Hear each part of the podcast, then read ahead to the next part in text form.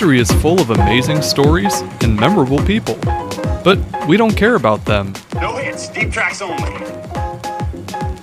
Some of the most influential people in the world have been completely overlooked or just plain forgotten. I'm Phil, and each week I'll be joined by a friendly co host to help me break down one of history's biggest moments and the forgotten people who made them happen.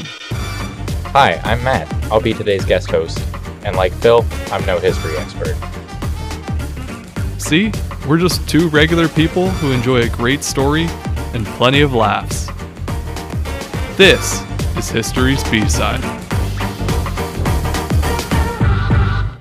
Today's B-Sider is The Beast of Chicago. So during the last few years of the pandemic, um, being stuck at home for the first bit of that, I know Jess and I had watched a lot of Netflix. uh, we went through pretty much the whole library that they had. And one of the things that we did um, was watch a lot of stuff about serial killers. I don't know why we got sucked in, um, but we did. So true crime, I guess, has has really taken off in a new way the last few years, um, especially with, like I mentioned, the the streaming services where it seems like Netflix and Hulu are just popping out all these new Mhm. programs um, again and again about different things, and really we got sucked in for probably like three or three months at a time, I think, where we'd watch nothing but serial killer and uh, docs. Um, so we watched like the Ted Bundy tapes and Extremely Wicked, Shockingly Evil, and Vile with Zac Efron. Are you really into that too, or did Jess kind of drag you into that? I'm, It- I'm just curious. It it it started with with Jess being very interested. Um, so she was watching a lot of I think it's um, uh, Mindhunter I think is what it was called. I don't think she she got all the way through. She was watching like Hannibal that Yeah. kind of stuff too. Um, and then I think we actually were talking to her sister, and she had mentioned the Ted Bundy with Zac Efron. So we gave that a watch, and then of course from there it's it led us to the Ted Bundy tapes. so like I'm not really into all the true crime murderer stuff. I think some of them are interesting, but Rita likes that stuff too, and I I think that's just I don't know why it is, but it seems to be a much more feminine led category. I, I would probably agree with that. like even in podcasting, the the my favorite murder podcast is like one of the most popular podcasts of all time, and it's the two women. I think they're comedians who. Uh, if you ever listen to that, it's no, like I haven't. it's two women. I think they're comedians, but they share all these like famous murder stories from various cities. I think they like pick one city that they will focus on and each tell a, a murder story from that city. And it really resonates with women for whatever reason. I mean, I think the like the easy trope is just that like women are obviously They're afraid of being yeah murdered. much more fearful of being murdered themselves, and like Right. they hear these other stories and I don't know. It's either some sense of comfort or right. ways to prepare yourself to make sure it doesn't happen to you. and, and I don't know if it's it's the fact that you know my fiance and I kind of have analytical minds, and this is kind of a way to keep those minds sharp as we try to figure it out yeah, um, along the way. But yeah, for some reason she got sucked into it, and then before I knew it, I was sitting down every night after work, we're watching an episode, and then hoping we don't dream about it in yeah, bed. Yeah. I, like I said, I've never really been into it. We've watched a couple things, like just little short videos that talk about, I don't know, murders that happened in various cities. Or she used to be into, I don't know if it was like CSI or one of those crime shows, but she likes like some of the shows that she really likes are like Psych and Monk and like the comedy crime shows that Right. you kind of solve the puzzle as you watch it. They're not going to be gory, but they'll yeah right. yeah and i don't know it's just for whatever reason it, it's much more feminine led but i think it's interesting i just don't seek that stuff out myself Yeah, I, I, and I think after we watched all these, I haven't really sought it out myself again either. And of course, neither has really Jess. But we've been, you know, back getting back to normal Yeah. the last couple of years. But I mean, we we would watch. I guess the the nice part about it was we could watch something that was dramatized, like the Zac Efron version, Mhm. and then we would watch the actual Ted Bundy tapes where it's his words the whole time, Oh. kind of explaining it. And so you can see kind of the differences between the two, and you know, it's a dramatization, so they they kind of make things a little worse than they, Right, than yeah. they were. They kind of flub some of the things, so they they weren't necessary necessarily what was actually happening. yeah for sure And I guess so. The the the kind of thing that we got out of it was there's this new way to get all that information, whereas when people in those time periods were growing up and and they had to fear the Unabomber putting a bomb in their mailbox or they had to watch out for um, for example one of the things we watched was manhunt deadly games with the atlanta olympics. Um, so there's just this constant you know fear of when's the next thing going to happen. And i think the nice thing about it is from that we've kind of as a, an intelligence community for the country they've really learned how to kind of build these profiles and look at um, the ways that they can identify killers before they strike so that we don't have these kind of incidents Right. as much as we did because it looked like in the in the early 90s you had a lot of moving pieces where nobody really knew who was doing what and what was connected and that's that's kind of where the manhunt um, series came in with unabomber and the deadly games ones is they were both pretty much the same time Do you know? I, I'm not familiar with those backstories very much, like the Unabomber or the other one that you just said. yeah the uh, um, eric rudolph for the atlanta olympics yeah Can you summarize those like real briefly? Yeah, so the the Unabomber um, was his his mo was essentially he would package a bomb and send it through the mail, and then it would explode. And Mhm. and so or- originally he would also kind of just place them places, and his whole thing was basically the technology that we have in the world is going to end us. So he was his whole thing was That's like probably true. right. So you know, looking back on it now, it's like you know he does kind of have some points, but the way that he went about it was just insane. yeah. Um, and so that's kind of what he was doing, and, and Eric Rudolph was more of a, um, he was more of like a recluse type. Um, I, I w- I don't want to say like country boy, but like it was a, it was in the South. It was a militia based type environment where it was just to get at somebody and it was against America because they thought America was doing things wrong. So they decided to strike at these Olympics, that kind of thing. Right. Um, and so that's that's kind of those two were they're in one series, so you can kind of see whenever we would watch the actual tapes from the Unabomber, and you see, okay, well they kind of they kind of fudged that and made that up because they had to make it for TV. But the the whole idea behind them was kind of the same. Was that there's these pieces of each person's um, personality or things that they may have done in the past that may be able to tie them together and, and realize, okay, well, this is a symptom or a sign that this uh, that a person could do this in the future. Okay. And so that's that's kind of where the idea comes for these qualifications of a serial killer, um, and and a lot of it comes down to things like they have this lust for power, control. Um, sometimes that comes with like a predatory behavior.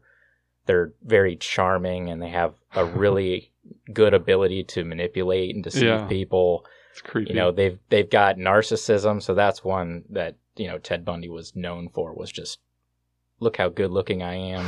I mean, I guess that's why they picked Zac Efron to play him. They had to pick somebody. Um, but it, it's kind of these these generalities that they make to kind of tie people together. So if you look at more of the modern American examples, you know, going back through the '70s, you have John Wayne Gacy, who was pretty much just um, very predatory towards young males, where he would basically pretend he was going to show them a magic trick and then he would kill them. Oh, So he was known as the killer clown. Did yeah, he yeah. dress up like a clown? Yeah, so he actually did. So he would he would basically, you know, he would do like children's parties and then he would lure a child with a trick and hmm ended up he had 33 young males assaulted and murdered. Jeez. And then, you know, that that was in the 70s and and he was executed in 1994. So he was he was doing it for a while. Ted Bundy was your classic good-looking kid, law student, so you know he's smart, he's very crafty. He would confess to the kidnapping, rape and murder of 30 women, but some people think there's actually a, you know, 100 or more Yeah. that were never actually attributed to him. So he was executed in federal prison in 1989. Jeffrey Dahmer was another one. Um, so he was similar to kind of John Wayne Gacy, where he would target young boys. So he has that predatory ha- behavior. You know, addiction and impulsivity were kind of his calling cards. Um, he did some pretty out there stuff. Um, I don't really want to go into the weeds, but it was This is the one that like eight people. or yeah, necrophilia and cannibalism were Yeah. kind of his thing. Um, and and he was he was a former army medic so you know that's where that was the first time somebody was like wait like smart people are doing this because he was a phlebotomist too so he had that knowledge of the body where he could if he wanted to make a certain cut to kill somebody right away he could Yeah. um, and that was kind of the first thought where wow these are actually smart people that are doing this. It's not just some deranged crazy folk. Um, and then that's where ted kaczynski kind of takes the cake on everything where he's just this brilliant mastermind phd in mathematics. You know he just decided one day that he had just had enough of this the transgressions of the american um, community and this technology that they were you know working on. And so he ended up killing three people and injuring 23 others in this nationwide bombing campaign um, and and he ended up moving to an isolated cabin in Montana and just becoming a recluse while still sending out these bombs. So he would even take bus rides to San Francisco to put a package in the mail so that it would throw off the scent of where he was. Wow. Ironically, he was actually found by the FBI because he had released this manifesto. He sent it directly to some newspapers, and his sister in law looked at it and said to her husband, his brothers, and hey, I think this kind of sounds like your brother Ted. and so they they ended up, um, you know, turning him into the FBI. They thought it sounded a little bit like him, and it became the longest, most expensive investigation in FBI history. And he's currently still alive. He's in federal prison, but he's been in there ever since 1995. So so what I'm learning from this is don't trust smart, charming people. Yes, that generally, and that's the thing is, a lot of people think that when those things were happening, it was just some crazy person.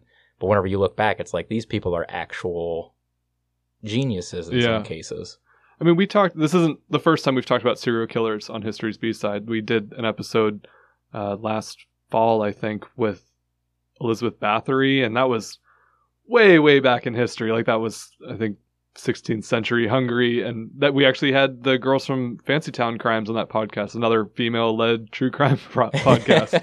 but you notice some of kind of the same things where she's targeting very specific people, and that was a whole different story where she maybe wasn't a serial killer. It might have been some kind of political bias against her making up the stories.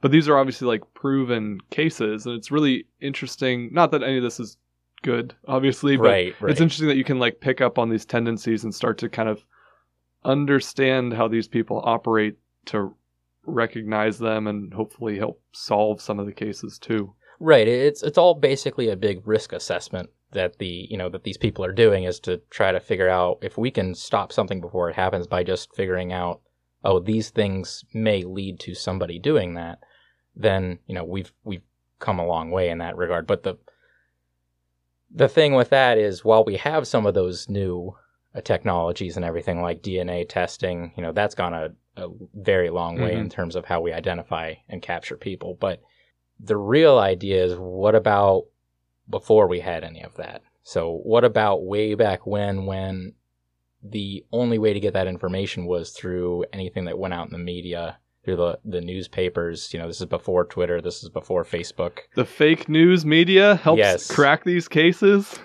Essentially that's what they had to rely on. It was that and a lot of luck. Yeah. Um, it was just you happened to see some guy run out of a building and it turns down that that building burnt down 10 minutes later.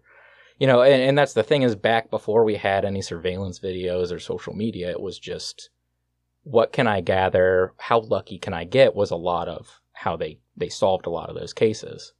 So this would be trusting a lot of the evidence that you received, like maybe not even found evidence, like from law enforcement officers that were searching the case or whatever. They would have informants and just regular civilians come to them and say, "Oh, hey, I saw this guy do this, or this person looks suspicious."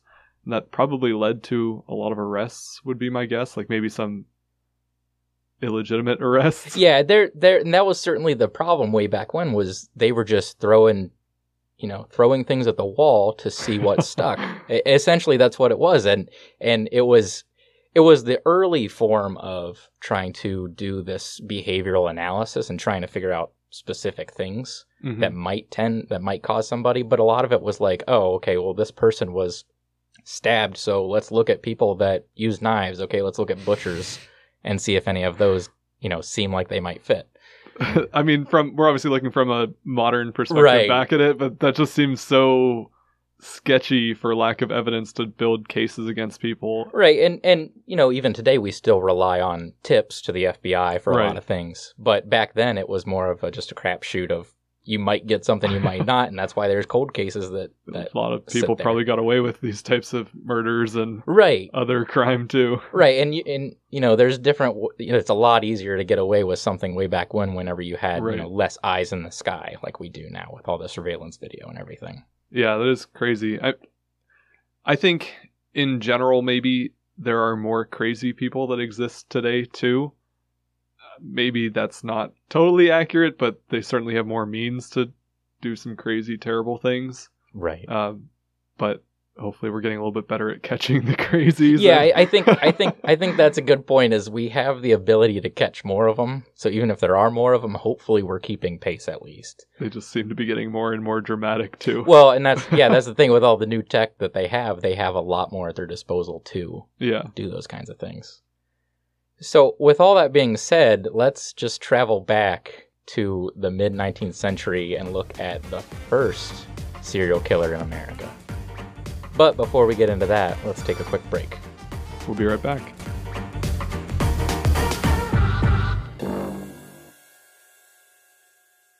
As a listener of History's B-Side, we know you're eager to get back to the delightful, endlessly positive task that is studying history. Oh, it's always so delightfully positive. But seriously, we just wanted to take a minute to tell you some ways you can support the podcast on our website, historysbside.com. The first and most direct way you can support our podcast is by signing up for a membership. You can join at any monthly contribution level, but we suggest $10 to start. Though, please feel free to pick whatever fits into your budget. A membership will get you access to monthly boneless episodes, show notes, future episode cues, surprise gifts, and more. We also have on there our merch shop, which includes things like t shirts, hoodies, hats, drinkware, bags, stuff for adults, kids, and dogs, so you can rep your favorite history podcast everywhere you go. You'll also find extras, including free stickers, bookmarks, and postcards. You can suggest an episode topic, or submit a question about the podcast, one of our episodes, or even about us. That website again is historysbside.com. And now, back to the episode.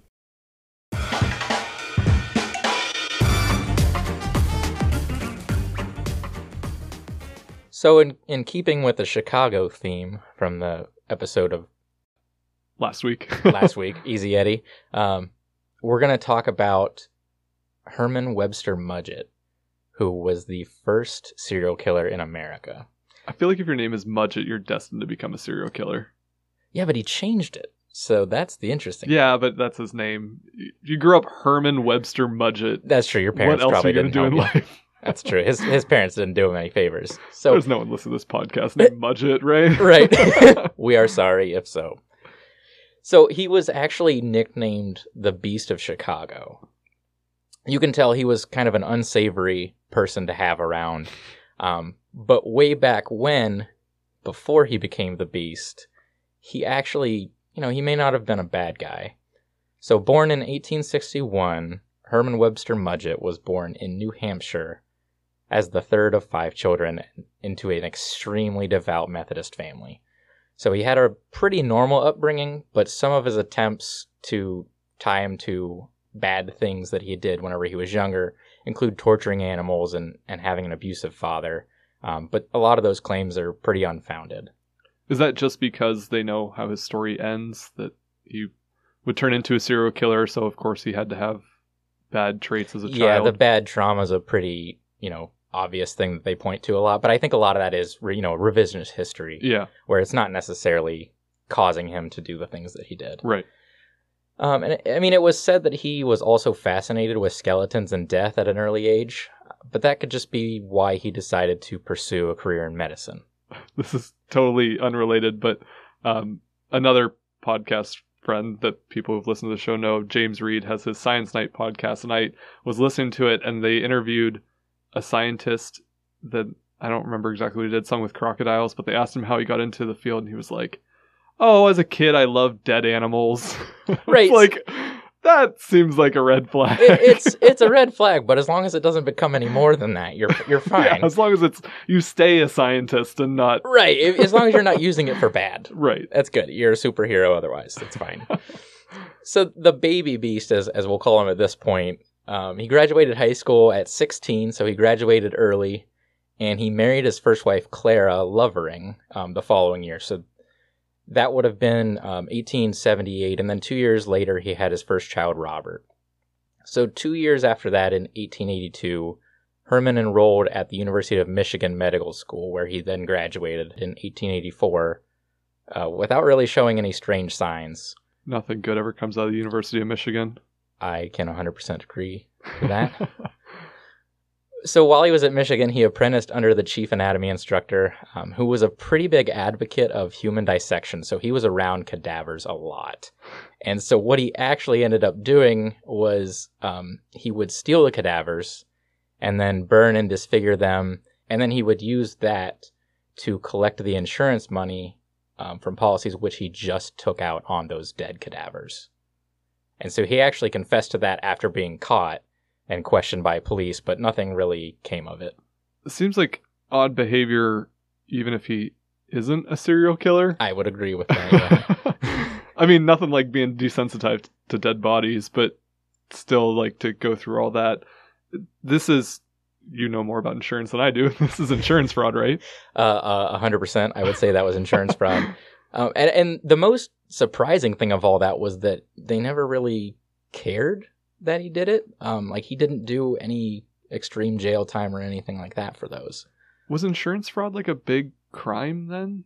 I, I don't think it was just because of the idea of insurance. As we think of it today, it's a lot different than it was back then. And probably they have a lot more work goes into insurance investigation than or today than it would have then. Right. And I, I think again it goes back to way back then, you know, crimes were more of just uh how can I, you know, can I get lucky and, and figure out what's going on? I mean, he he did confess to those. But um, much later. but that was that was really after he was suspected of murder on those. So and at that it- point, who cares about insurance right at that point it was it was, you know, not a big deal. So post graduation, he takes his wife and they move to New Hampshire. And um, there's that's when things start to trickle out where some housemates described him as abusive. He would have little to no contact um, with his wife shortly after that. Hmm. So she just kind of disappeared. So after that first marriage failed in 1884, he bounced around to a few different places, and everywhere he went, kind of a dark cloud followed him, and he seemed to be under some sort of scrutiny. So the first place that he was at was Mooers Forks in New York, and a young boy just happened to disappear um, and was never found after he was last seen with with Holmes. So that was kind of the first instance where people thought that was a little weird, but Do you know who really- the boy was? No. Okay. Yeah. So from what I saw, it, it was just you know this young boy disappears. He was last seen with Holmes. Um, so after that, you know, incident skips town again, goes to Philadelphia, and um, he gets this job at a drugstore because you know that's what medical students do after they graduate. Um, and this boy just mysteriously dies after he gets medicine purchased at that drugstore. So these, I mean, two incidents from our the way we look at serial killers now, we're noticing a pattern with two young boys. Um, were they questioned at the time, or did it take until people knew everything years later to kind of realize that they might be part of his pattern of behavior? I think general suspicions, maybe, but given the fact that back then you had to rely on newspapers, there was no social media, it was it was easy to skip town and kind of create a new life and have nobody know. So Mm-hmm. I, I think more of it was they were just kind of seen as one offs and totally separate because there was no way to connect the two. Mm-hmm. So in 1885, Herman decides, uh, my parents have ruined my life enough. I'm going to go ahead and change my name. So that's where he changes it to Henry Howard or H.H. Holmes, and he moved to Chicago. So that's how this all fits in. And Chicago is where his life just gets way more interesting. So now with um, Clara kind of out of the picture, he marries Myrta Belknap in 1886 during the divorce proceedings with Clara, and he cites infidelity, which was never actually finalized. So his first wife he never actually divorced. Oh, His uh, third wife, Georgiana Yoke, and I, I say third wife because he really never actually divorced the prior two. So Myrta and Clara are both technically still married to him when he marries Georgiana in 1894. this guy uh got around a bit, and well, and I, I think that goes back to the, the being very charming, Yeah. and being able to convince people what you would like. not even just getting around. Like he's marrying these women. Yeah, and and really, for, you know, from everything I saw, it was okay. So what happened to Myrta? And they were just like, oh, she just went away. It's no big deal. Ladies, find you a man like H. H. Holmes who can settle down and commit. Yes, he's he is not letting that marriage not work. To be fair, though, he didn't kill them, which is Well, and he didn't get divorced, so really, he's you know he's a stand-up gentleman Yeah. at this point. He just has three wives.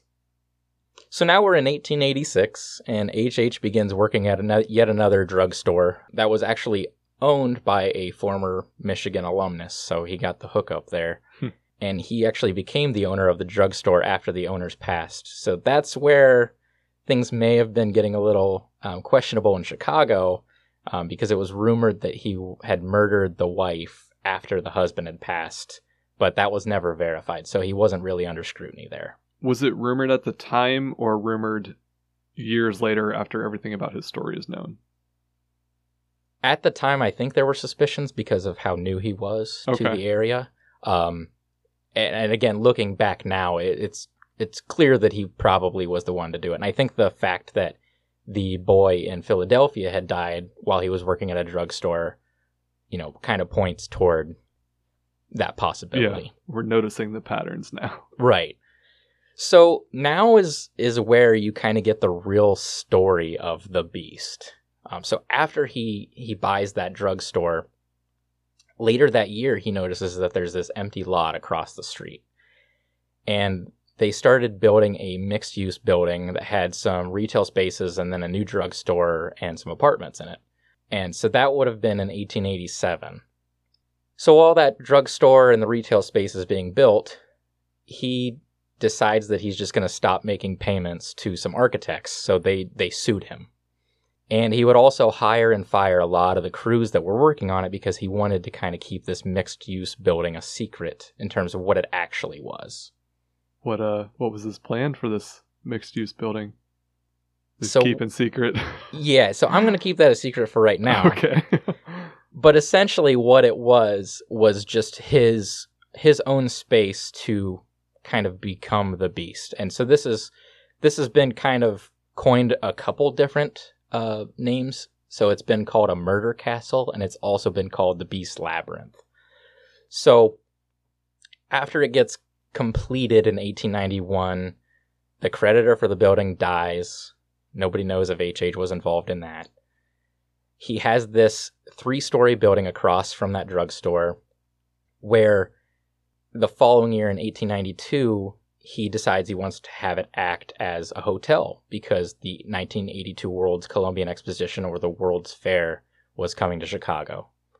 So the plan for that was to have a storefront on the first floor so it just appeared normal.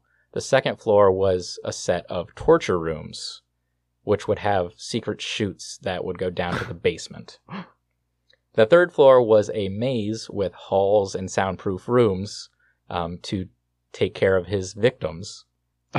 And the basement had some vats of acid and a crematorium, which he would call his lab.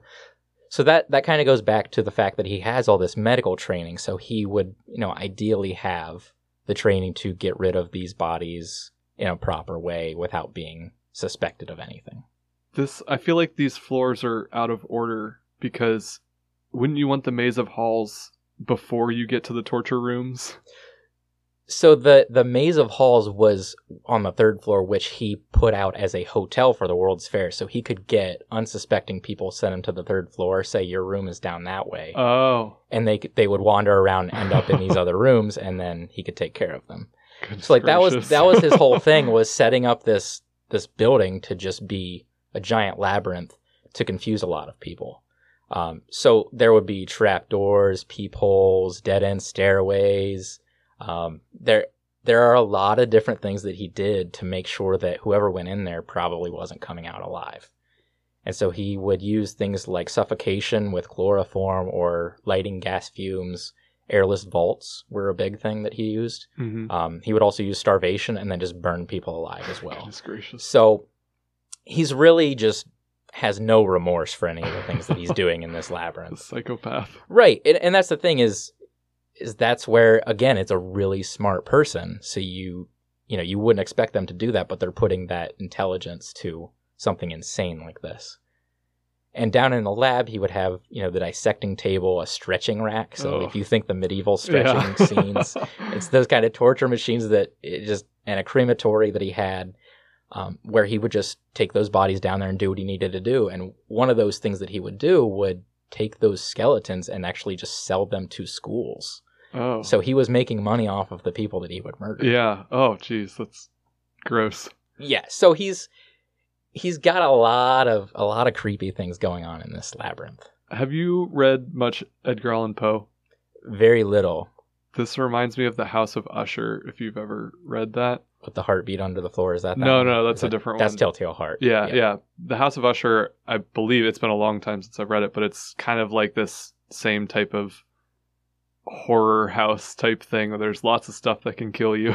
Right, and the, the thing that is, I guess, fascinating. I don't want to seem like I'm a big fan of this guy, but the fascinating part was that he had all of these different ways to do it, Mhm. and he wasn't just you know a one trick pony. He really was. Well, yeah, you get bored of the same right and I, I think that's part of it was he was just like okay let's see what i can do now because he would you know he could switch up the rooms too however he wanted you know Yeah. in case people started catching on and so the way that he would get people into that murder hotel or murder castle was he would place ads in the papers offering some lodging to particularly the young women um, where he would act as a rich bachelor and just say hey you know you can come stay here and he was charming. Right. And so that that goes back to like the Ted Bundy. You know, you think of he has that, he's got the intelligence that the Unabomber had. So you can see how these things kind of tie together.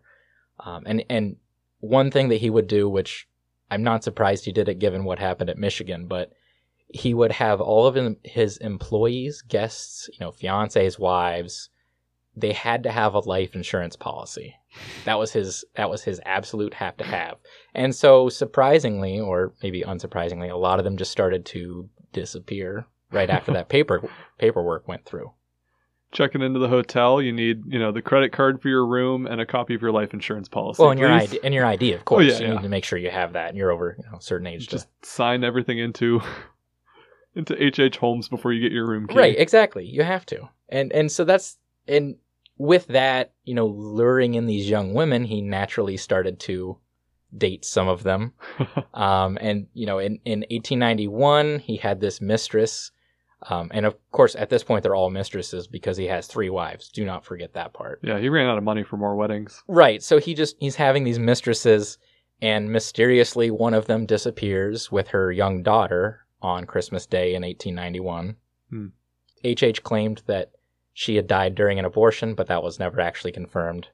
Um, and then again in December of the following year, another mistress, Emeline Cigrand, just happened to disappear after working for Holmes for six months. And there was another, um, it was not anybody he was actually romantically involved with, but Edna Van Tassel um, was staying in the murder castle and also just vanished, and they believe that she was yet another victim of H.H. H. Holmes. Have you seen pictures of this guy? Yeah, he I I don't understand it. He's got this mustache and this top what I was hat. Those are the ones I always see. And it, it's the same thing with like Ted Bundy. People are like, "Oh, he was so cute." I'm like, "I don't see it." From today's standards, I don't think he would be a particularly attractive bachelor. Right. Well, money But- helps a lot. Yeah, just the pictures are funny because he does have that like I don't even know what style hat you would call that, but he has a very distinct mustache Yes. as well, and just I don't know, kind of a weird looking guy from our perspective. Yeah, and again, you know, this is the 1800s. We're not, you know, it's a different look. Yeah, for but sure. maybe that was maybe that was the thing back in those days. so as you can see, just from his murder castle, you know, he's very demonic in terms of how he would go about what he did. hmm You know, he was knowingly luring people. He set them up. He built this entire thing over four years to make sure that it would be able to kill people, right? And you know, as if he wasn't a trashy person enough at that, um, he had some other adventures that are not necessarily related to the hotel that also were pretty unsavory. During the hotel's construction, he was doing some traveling with um, Benjamin Pitezel, and so what their job was was just to commit a bunch of insurance scams across the country. so this was this was kind of like you know, while I've got this murder castle going on, I still need some extra money. Yeah, you so gotta let's do fund this. it. So it, Pitezel was this carpenter that he had actually known him from a previous construction job, and so he became Holmes's right hand man. So in 1893, this is you know before a lot of the other stuff, but after the murder castle had been built, their scam was to sign a Texas property deed over to Pitezel from Holmes's assistant Minnie Williams and then what they were going to do was later transfer that to Pitezel. So it really didn't work out that way um, because of, I guess, Minnie's family kind of stepping in, where Minnie's sister Annie was visiting them, and neither of the Williamses were ever seen alive after July of 1893. So they they mysteriously disappear right after this whole you know deed was signed over. Then again, the next year in 1894, Holmes is out there selling some mortgaged goods in St. Louis. And he basically got caught where he concocted this fake death insurance scam of Marion Hedgepeth, um, whom he had met in jail previously. so, again, not exactly the, the nicest guys that he's hanging around with. And he was going to cut in Hedgepeth on this as long as it worked out. So, insurance companies got pretty suspicious of the fake death, didn't pay out. So that one didn't actually work. So after that fails, Holmes gets this brilliant idea to go back to his other guy, Pitezel, and say, hey, you should fake your death.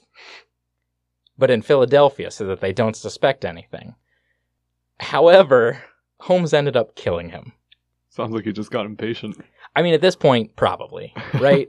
His You- other schemes aren't working. Right. You know, you just get frustrated after one scheme fails and, and it just goes wrong. So after he kills Pitezel, he says, Well, I got to do something about his wife and kids. So he sweet talks Pitezel's wife to give three of the children, they had five at the time, three of the five children to Holmes. And he said, I will meet you in Canada.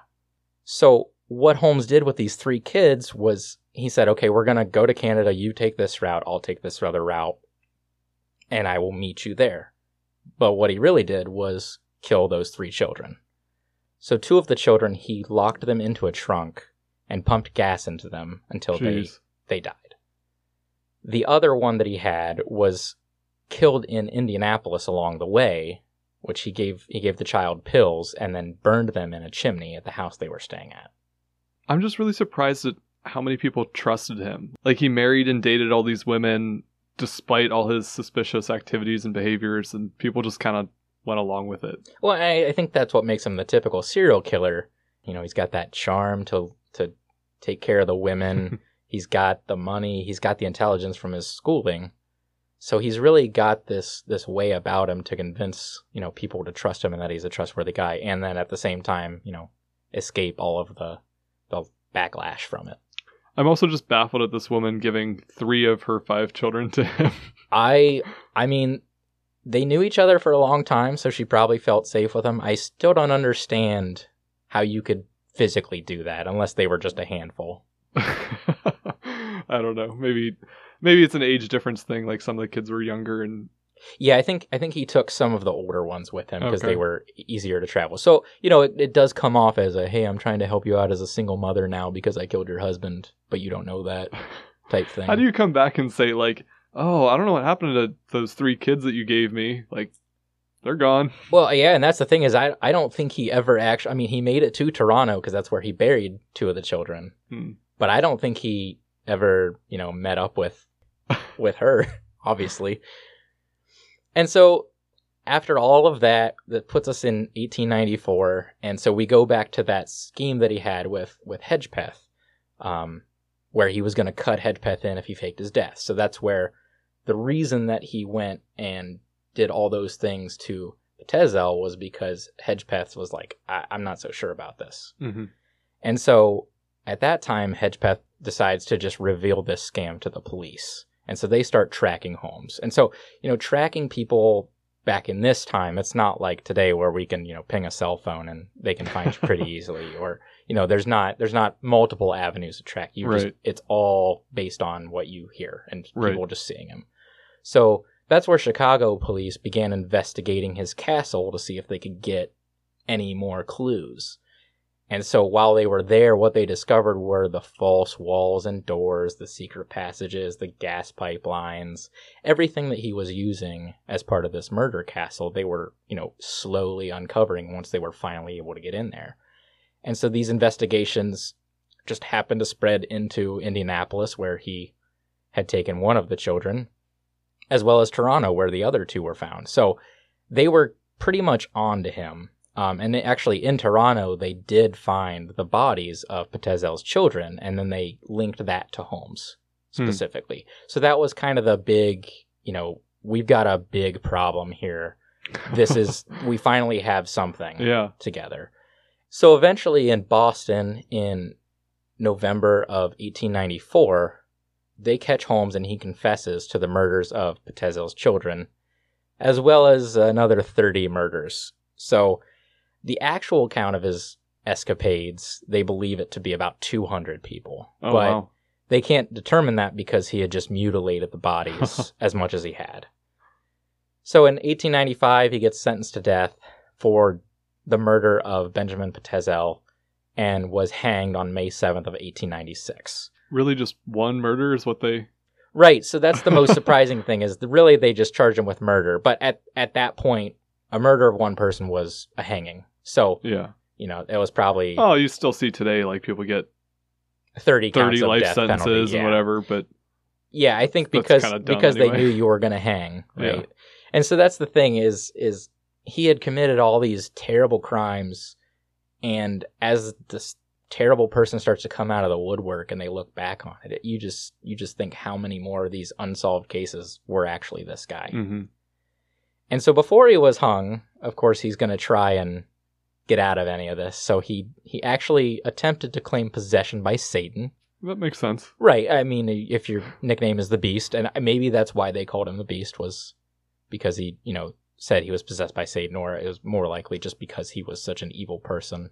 I mean, I don't know if you would have come across this in your research, but do you think there was any like psychological issues that he really had, like some kind of mental illness that he really maybe thought he was possessed by Satan?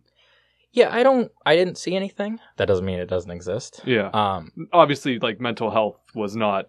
yeah, they were we not didn't have the understanding of it. you then didn't have to wash today. your hands more than once a week back then so it was you know it was it was not at the forefront but looking back on it now you see you know that could definitely be a possibility because we know that that's that has happened in more of the modern uh, serial killers as well Yeah, I mean, I, I can't imagine anyone who uh, is killing for joy, right like not having some kind of mental issue.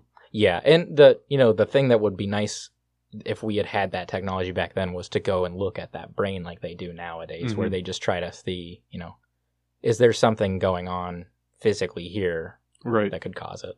And so when he's, you know, getting ready to be hung, a lot of people noticed that he was, you know, pretty calm about it. He didn't have much anxiety, which I would be exactly the opposite if I was possessed by Satan. I don't know about you. Um, and and he also asked to be buried ten feet deep instead of the standard six feet because he was afraid that they were going to dissect him. So Coming full circle. Right. So we get this kind of full circle moment where that projection happens, where he's like, "Oh no, they're gonna do to me what I did to all these Yeah, he definitely had some like deep rooted things from his past. that- Right, and that's that's where you kind of wonder if it was if there's something more to his time at Michigan where something happened, um, or if it was just you know being around cadavers all the time. Yeah. And so he eventually dies a slow death by strangulation, which is fitting given how that's how he had a lot of his victims in his murder castle. And so that kind of wraps up the story of of H.H. H. Holmes. But a lot of people wonder kind of what do we do with that building afterwards? Yeah. And so it actually was gutted by a fire um, shortly after HH was arrested. And so what they did was let's turn this into a post office. So it remained a post office up until 1938. So nearly, you know, 40 years. That also feels kind of fitting. Yeah, What's worse? Right, at this- the murder castle or the post office? right. You're both basically you feel like you're going to die in both places. a lot of cases. And so with that being said, you know, you kind of get the idea of the first look at America's first serial killer. You know, you get the is the backstory to him the reason, or is it just us revising history to make it fit? Mhm. Um, you know, we see kind of how the havoc that he wreaked over that period at the end of the 19th century, you know, was just everything was up in the air. Nobody really knew what was going on, and, and information was so precious at the time that they had no idea. So, you know, America's going on with this in the late 1800s, but at the same time, so is London. And a lot of people, I guess, including myself, didn't realize the time period where at the exact same time that H.H. H. Holmes was just destroying people's lives in Right. Chicago, Jack the Ripper was doing the same thing. The famous serial killer. right, so that's that's period. that's the interesting thing about it is whenever we think serial killer, like the first serial killer in the world, a lot of people just think, oh, Jack the Ripper for sure, you know, and he's shrouded in all this mystery, and that's because he was really worldwide at that point Mhm. because he was the first one. And everything that he became was basically shared by this fascinated media over there, where this is the first time that we think something's going on that we've never seen before. So whenever they're reporting on it, they're also adding in, you know, just this general fascination with all of it. And so Jack the Ripper, um, you know, was in London in 1888, where he kind of focused on, or is more famously known um, for female prostitutes and their murders in the poor East End of London. The deaths that they had were similar, I guess, in uh, severity that H.H. H. Holmes would do. Mhm. Um, they would have very brutal deaths. They would a lot of it was mutilation, so there would be these distinct cuts on the throat. He would remove some organs and all of that, and that's where there was the suggestion that he had some knowledgeable and medical surgical techniques, you know, in his toolkit to use on these women. And so there was a three year period where 11 murders were thought to be connected. And that's where this thought of the canonical five, which occurred between August 31st and November 9th of 1988, were considered the most closely linked of all of those. Can you explain what that canonical five means? Yeah, so the canonical five were these five murders. They're all very early on, obviously. Um, and they were all really similar in how they were done. So there were these very similar cuts. They all had very similar mutilations, and it, it was very precise in how it was done and how similar they were. So it wasn't, it clearly wasn't somebody just going over with a baseball bat and bashing somebody hmm on one side of the head, and then the next time they use an axe. So the fact that these first five murders were very similar were the first signs to the cops that hey, this could be one person doing this. It's probably not a group. A repeat crime. Right. It, yeah. It's not. It's not a copycat. yeah. It's the actual guy. And so those those murders were never actually solved, but that legend of Jack the Ripper from those is what continues to be a, a topic of discussion, you know, today. So Jack the Ripper is a pretty well known legend, I guess, in history as far as when we talk about serial killers like this. Right. Is he a real person? Like, is there a Jack the Ripper, or is it just this kind of legend that a lot of these types of acts were attributed to? Yeah, so they they actually don't know. They don't they never found Jack the Ripper. Mhm. So this is this is one thing where they they have all of this information to work from. But again, back back in those days they don't have the way to kind of piece it all together. So they're actually the investigations for these you know, they spanned years and years. They talked to, you know, over 2,000 people Mhm. actually. Um, and, and like I had mentioned earlier, what they did was kind of think of, okay, well, this guy uses knives a lot. He's got some surgical training, it looks like. So they were looking at things like, you know, butchers or slaughterers and then surgeons and physicians as their main starting points because that's all they, you know, they could go off of that. So what ended up coming from all of these was the creation of that earliest offender profile based on those murders. And that's the idea that we have behind this, you know, what makes a serial killer a serial killer. Right. So that's where they, they look at the consistent method of killing, the solitary habits, um, you know, the periodic attack, like manic attacks that they would have. So something's wrong with their brain. You know, pleasure from the act, obviously, because you don't do this if you're not enjoying it. And so that's where, at the same time that Jack the Ripper is running through London, slicing people's throats, we have the same thing going on with H.H. H. Holmes. Yeah. And I think that's kind of what gets lost in this history is because Jack the Ripper, I guess, is more well known, even though H.H. H. Holmes had way more murders and is in, you know, the country that we're in, we would expect to know more about him. Yeah, that's a good point. But we don't. And I think that's where kind of the the mystery surrounding the beast of Chicago is really what makes his story interesting.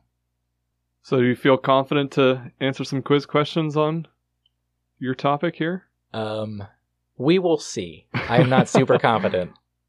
You'll do fine.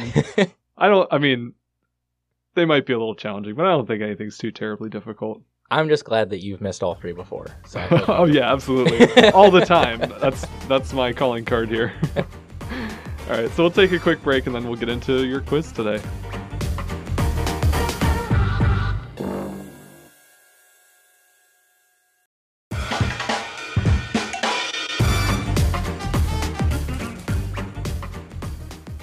All right. We like to end every episode with a short three question quiz to test today's host, kind of see how much he studied around his topic, and maybe the listener knows something about this and you can play along while you're tuning in. This is where I like to beat up my guest hosts and see how much Yeah, they I'm not- I'm not actually so get sure about this one. it's I don't think they're terribly difficult, but they're they're might challenge you a bit. There's one that's about the World's Fair. Nope, that, that's not-. I can tell you. No, it's not that specific. Is it corn dogs? Is the answer corn dogs? The answer is not corn All right, dogs. then I have no idea. Were corn dogs big at the World's Fair? Or are you thinking county fair?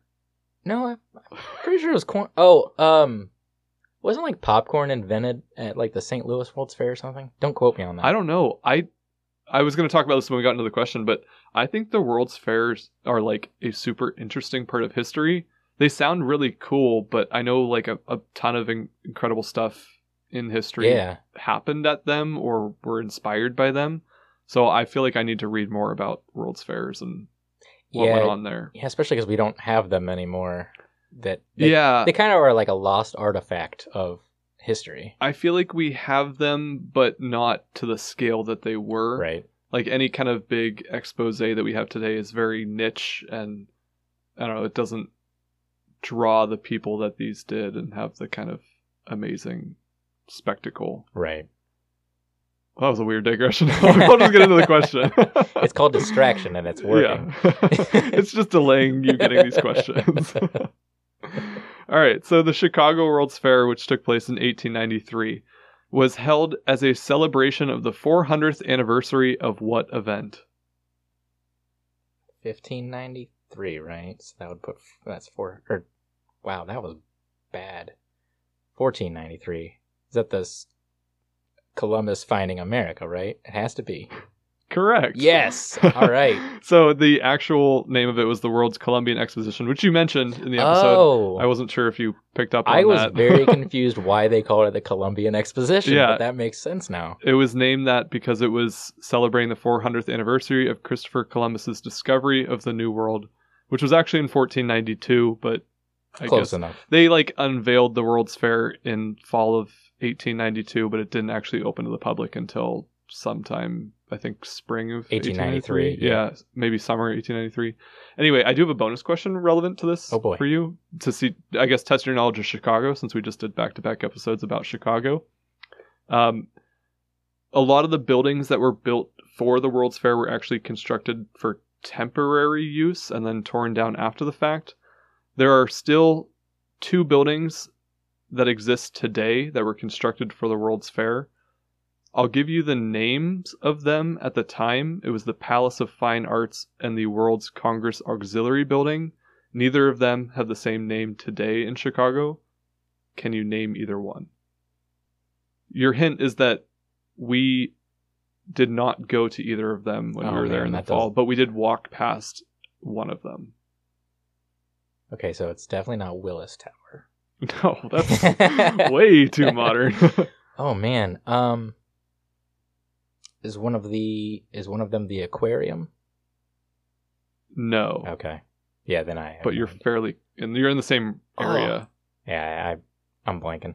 Okay, so the the Palace of Fine Arts actually turned into the Fields Columbian Museum, um, which is today known as the Fields Museum of Natural History. Right. That museum actually relocated in 1920, so the building that still exists now houses the Museum of Science and Industry, which is in the same like museum park that the aquarium is in, and the Oh, Field. Museum and Soldier Field and everything down there. So I was close. Yeah, you were very close on that one. The other one, which we didn't go to, but we walked past when we were in Chicago recently, uh, the World's Congress Auxiliary Building was built as a partnership with the Art Institute of Chicago, which now resides in that building. So that's the one that's in, I think it's Grant Park. Okay. Um, it's pretty close to like the Bean and across from Michigan Avenue there. So that's that's the other building that still exists from the World's Fair. That was a bonus question. I just thought it was uh, interesting about Chicago. we'll get back into your other two quiz questions here. But you got that right. You got credit for you're one for one. Sweet. Your last two questions are more relevant to H.H. H. Holmes, or at least his story. Um, so, Holmes, you mentioned, was finally arrested in Boston on November 17th, 1894. He was held on an outstanding warrant from Texas for what crime? I would probably guess insurance fraud It is incorrect. is not. Wow, that's surprising. It is a weird one. Horse theft. Horse theft. Yes. Okay. Apparently, he was accused of horse theft, which made police suspicious that he was planning to flee the country. Oh yeah, and that's part of why they started to pursue him. I guess yeah, that's kind of one of your choices to flee a country back then was a horse. Yeah. So that makes sense. All right, interesting. yeah. and then your final question, um, not so much about Holmes, but about the story around him. The reports of the murder castles, secret torture chamber, trapdoors, gas chambers, and a basement crematorium are largely chalked up to what kind of colorful type of news reporting? Ooh. It's a specific term for a kind of news reporting. Expose. Oh, sorry, your hint was colorful type of news reporting. I thought that was a pun, but I wasn't sure. Um, I I got nothing. Okay. so the term is yellow press or yellow journalism. Um, and this is kind of stemming from what you talked about, how there wasn't necessarily evidence or research into it beyond what was reported by the media. Uh, but yellow press or journalism generally refers to newspapers that present illegitimate or poorly researched news, and rather they offer eye popping, sensational headlines, exaggerations, and scandal mongering, which helps increase their sales. So the National Enquirer before that. Yeah, it's like Okay. tabloids and okay, like other tabloids. not very reputable media. So that kind of lended a lot of the more glamorized, fantastical side of H.H. H. Holmes' story. Right. Not really sure how much of it is actually factual, although I think we can believe that he was a pretty bad dude with some pretty. Yeah. Unlike last. murders. Unlike last week, I'm pretty sure we're on the same page of where this guy stands. Yeah. But this. I, I kind of thought of this yellow press as like old timey clickbait. Yeah, that's, that's a very good way to put it. yeah, it's just like he he obviously did some bad stuff, but they maybe exaggerated it in the in the reports for the sake of getting people to buy newspapers. right. That and the and the persona of you know the beast yeah. is gonna catch people's eyes a lot more than Yeah. anything else. And that's I think some of the stuff that we talked about too where like the murders that maybe happened early in his life maybe were bur- murders, maybe they weren't, but because of what his story turned into, it was easy to accuse him of those as well. Right. They just they just assumed that okay, it was definitely him then. Yeah. Yeah. But you got one right, so that wasn't Hey, too yeah, bad. one one out of three, I'm happy. and I had like i I'll give myself a corner quarter of the bonus question. yeah, there you go. I really tried to stump you on some of these, and I'm did- you I'm did very pleased with getting one, so I'm happy. and we are in agreement that H. H. Holmes was not a great guy. Yeah, not not a great guy. Would not invite him to a barbecue. That's for sure. Well, thank you guys for listening to another episode of History's B Side. Thank you, Matt, for joining me on the last two weeks of episodes to put these together and research a very thorough topic. Yeah, thank you for having me. Hope uh, it wasn't too difficult for you, and maybe we'll hear your voice on some future stuff with History's B Side if I can rope you into it. Yeah, we'll see what happens. you guys can follow along on Facebook, Twitter, Instagram, and YouTube at History's B Side. You can also send us your feedback, suggestions, comments, whatever you want to say by emailing us historysbside at gmail.com or support the show and learn more about it on our website, historysbside.com. Thanks so much for listening in, and we'll talk to you next week.